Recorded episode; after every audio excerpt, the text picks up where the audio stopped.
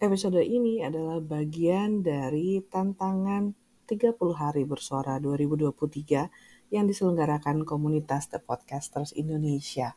Halo para pendengar podcast Randomness Inside My Head, dua hari menjelang garis finish. Ya, dua hari menjelang penutupan di tantangan 30 hari bersuara ini, saya datang dengan tema berjuang. Oke, mau cerita apa ya tentang berjuang? Hmm, yang paling recent, yang paling saya lagi tekuni sekarang adalah berjuang untuk bisa bahasa Korea dan bisa mengajarnya ke orang lain. Jadi saya ini ibu rumah tangga, anak tiga. Saya juga menulis novel, saya bekerja di sebuah bengkel untuk mendesain kitchen set dan perabot lain berbasis kayu. Saya juga berkomunitas di The Podcasters Indonesia, berkomunitas dengan teman-teman di les bahasa Korea, dan berkomunitas di Drakor Class.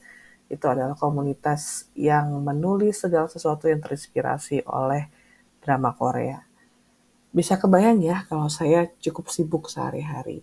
Saya tidak punya asisten rumah tangga, jadi saya yang handle semua mulai dari mencuci, menyetrika, memasak, menyapu, mengapel, membersihkan debu, mengantar jemput anak, dan seterusnya dan sebagainya.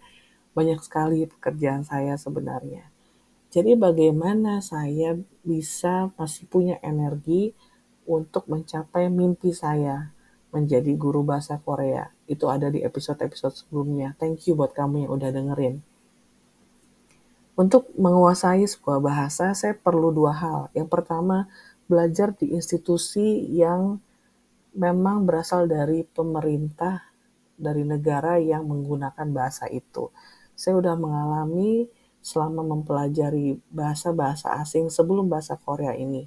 Mulai dari Inggris, Jerman, Jepang, dan Prancis, gimana saya bisa belajar dengan sangat baik ketika tempat saya belajar itu punya program dan buku-buku dan ujian internasional yang terarah. Semuanya sistematis. Jadi saya bukan orang yang bisa belajar dari aplikasi atau dari dengar lagu, enggak. Jadi saya perlu buku panduan, saya perlu uh, pengembangan empat skill, reading, uh, speaking, writing, sama listening yang komprehensif dengan mengikuti kursus secara teratur. Nah, tahun 2021 waktu itu kan masih pandemi dan saya udah lama nggak ikut taekwondo lagi karena kelas taekwondo buat orang tua ditutup sementara karena pandemi ya.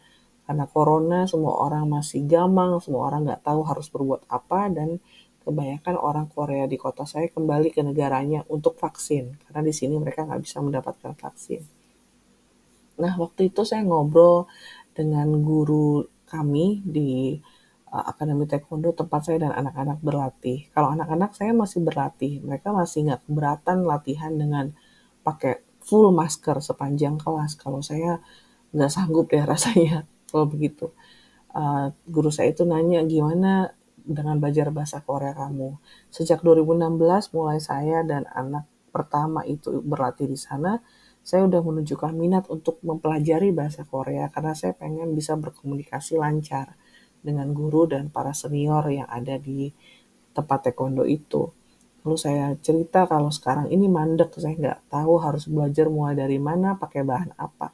Lalu dia menyarankan King Sejong Institute, karena dia udah orang lama di sini kan, udah sekitar 30 tahun, dan ke sini pun uh, Sabomnim, Sabomnim itu sebutan untuk guru taekwondo kami, uh, itu membawa bendera Kukiwon. Kukiwon itu headquarternya taekwondo lah. Jadi kalau World Taekwondo itu seperti World Federation dan Kukiwon itu aliran paling majornya di sana.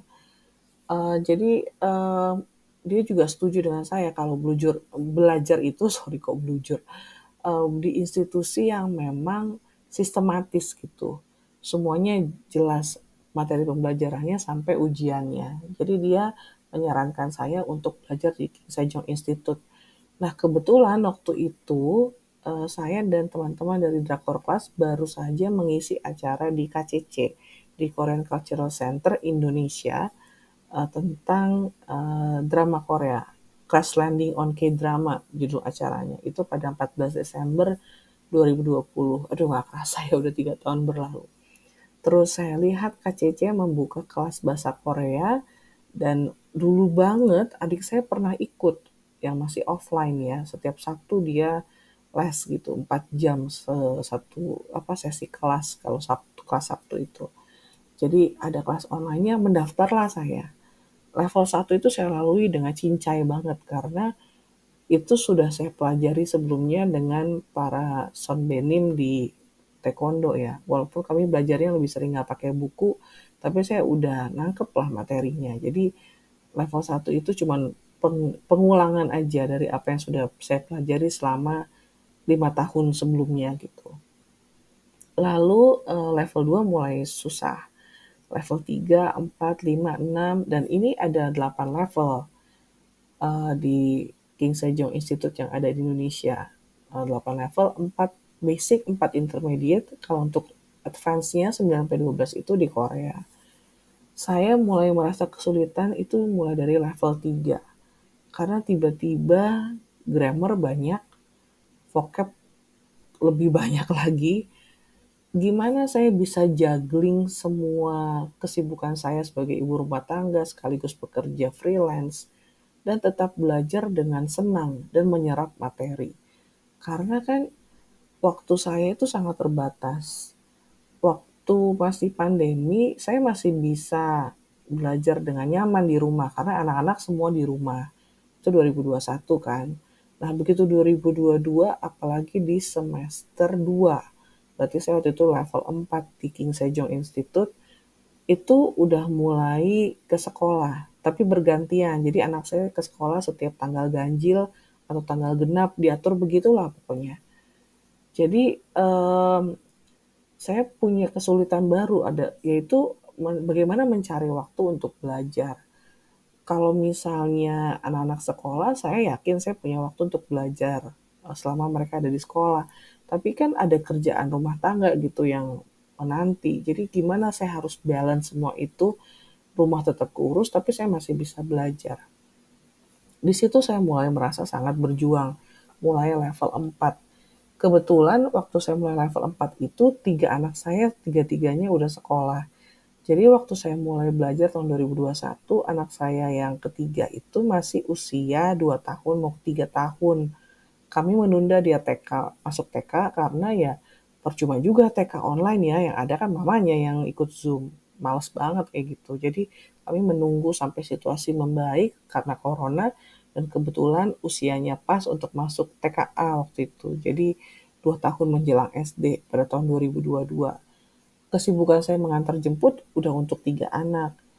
Lalu saya masih harus beberes rumah memasak belanja kebutuhan uh, rumah tangga juga sampai bayar tagihan segala macam di sela-sela mengurus mereka meluangkan waktu untuk mereka menemani mereka belajar dan segala macam jadi waktu untuk sayanya kapan gitu di situlah saya mulai sangat berjuang karena saya benar-benar harus memanfaatkan waktu yang sedikit untuk bisa mencapai hasil yang maksimal mulai tahun 2022 semester 4 saya merekam materi yang saya pelajari di kelas. Jadi saya ucapkan lagi gitu, saya omongin dan rekaman itu saya dengar di mobil sambil nyetir.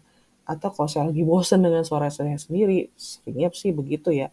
Saya menyetel YouTube, uh, mendengarkan kembali video pembelajaran yang sama dengan yang saya pernah pelajari di kelas atau untuk pelajaran yang berikutnya.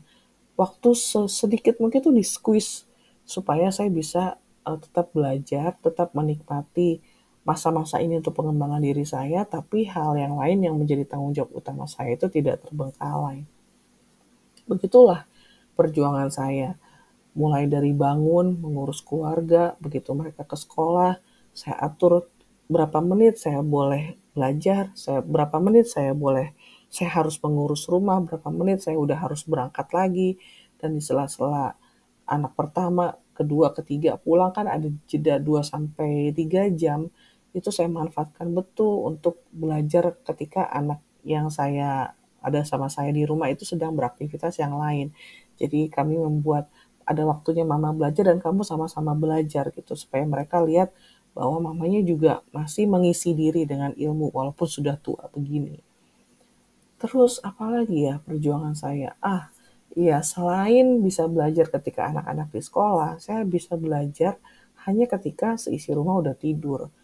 Oleh karena itu, waktu tidur saya pun jadi berkurang. Yang tadinya bisa tidur jam 10, karena saya belajar, saya harus menghafal vocab, saya harus melatih grammar, saya jadi tidur jam 11 atau jam 12. Cara terbaik untuk melatih apa yang sudah saya pelajari adalah dengan menulis. Jadi saya banyak banget menulis. Menulis buku harian, menulis uh, chatting gitu dengan Son Benim di Dojang Taekwondo. Banyak sekali saya praktis. Saya nggak punya banyak waktu untuk nonton drakor atau nonton variety show. Kata orang, dan menurut saya ini benar ya, cara salah satu cara terbaik untuk belajar bahasa Korea adalah dengan nonton variety show. Karena kalau kita udah bisa Hangul, udah bisa baca tulisnya, di setiap variety show itu ada running text, ada subtitle. Begitu dia ngomong, ada subtitlenya. Itu ngebantu kita buat tahu, oh dia ngomong itu tulisannya begini ya. Oh dalam konteks itu dia ngomong pakai istilah ini ya. Kayak bahasa Korea itu sangat banyak menggunakan kata go. Go atau got atau gos itu uh, artinya ting, tapi misalnya nih ya, hmm, dingin ya, itu kadang bukan coyo nanya dingin ya, tapi cunen ya, cunen ya, kayak gitu. Jadi semua dibikin uh, cold thing kurang lebih kayak gitu ya. Uh, itulah yang uh, saya kehilangan banget karena saya nggak punya banyak waktu, saya nggak punya banyak kesempatan untuk nonton variety show dan belajar darinya. Kalau untuk drakor, saya nonton bahkan sambil nyetrika loh. Jadi saya susah ngikutin drama yang lagi uh, tayang gitu. Biasanya udah banyak dulu episodenya atau satu drakor saya selesaikan tiga bulan sambil nyetrika. Begitulah perjuangan saya. Dan uh, dalam banyak kesempatan saya juga mengambil kelas-kelas online yang ditawarkan secara gratis dan juga beberapa ujian internasional yang tawarkan secara gratis. Berjuang, berjuang terus. Kenapa? Karena saya pengen lebih kompeten, pengen lebih skillful. Kalau saya pengen jadi guru bahasa Korea, tentu saya harus berada di level yang lebih tinggi dari peer saya saat ini. Karena saya kan tujuannya nantinya adalah untuk mengajar orang lain kembali. Jadi kalau saya puas dengan les dua kali seminggu, masing-masing dua jam, ya itu nggak benar buat saya, nggak akan cukup untuk saya mencapai mimpi saya itu. Belum lagi starting point umur saya dan juga kompetisi yang berat. Maksudnya banyak juga orang yang pengen jadi guru bahasa Korea kan. Gimana saya punya niche, punya keunggulan dibanding mereka. Itu saya pikirin banget. Di situ saya berjuang setiap harinya soal bahasa Korea ini. Bagaimana menguasai, bagaimana mendapat kosakata baru, grammar baru, bagaimana praktekannya. Kayaknya melelahkan ya, kayaknya nggak habis-habis, nggak putus-putus. Jadi uh, selama masa liburan, break antar semester itu benar-benar saya pakai untuk istirahat, untuk santai, untuk mengulang lagi pelajaran, untuk baca-baca kamus. Ya, begitulah namanya perjuangan. Sampai mencapai tujuan, ya jangan berhenti berjuang. Kalau misalnya lagi capek, istirahat dulu, tapi tetap tetapkan mata itu pada tujuan itu supaya semua proses yang udah dilalui itu berbuah manis pada akhirnya. Ingat kan, pepatah bahasa Indonesia, berakit-rakit ke hulu, berenang-renang ke tepian, bersakit-sakit dahulu, bersenang-senang kemudian. Itu yang saya pegang. No pain, no gain. gitu. Sekian cerita saya tentang perjuangan saya. Kalau kamu punya cerita yang serupa atau lebih seru, boleh deh saya pengen denger banget. Boleh email ke randomness.insight.myhead.gmail.com atau main ke Instagram saya ya Randomness Inside My Head. Sampai ketemu di episode berikutnya. Bye-bye.